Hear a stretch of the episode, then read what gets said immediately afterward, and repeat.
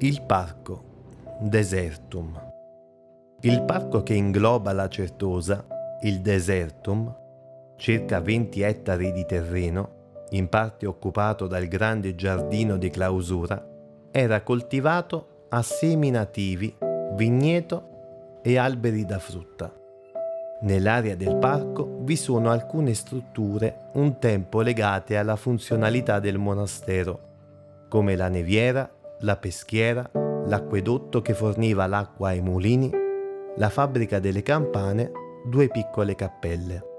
È stata ritrovata la quota del giardino di clausura e la direzione degli antichi tracciati viari che erano costituiti da viali lunghi circa 300 metri, che si concludevano in fondali prospettici decorati a stucco e si intersecavano formando otto grandi scomparti questa strutturazione degli spazi ricorda il modulo compositivo del chiostro grande, con cui esiste un forte legame iconologico.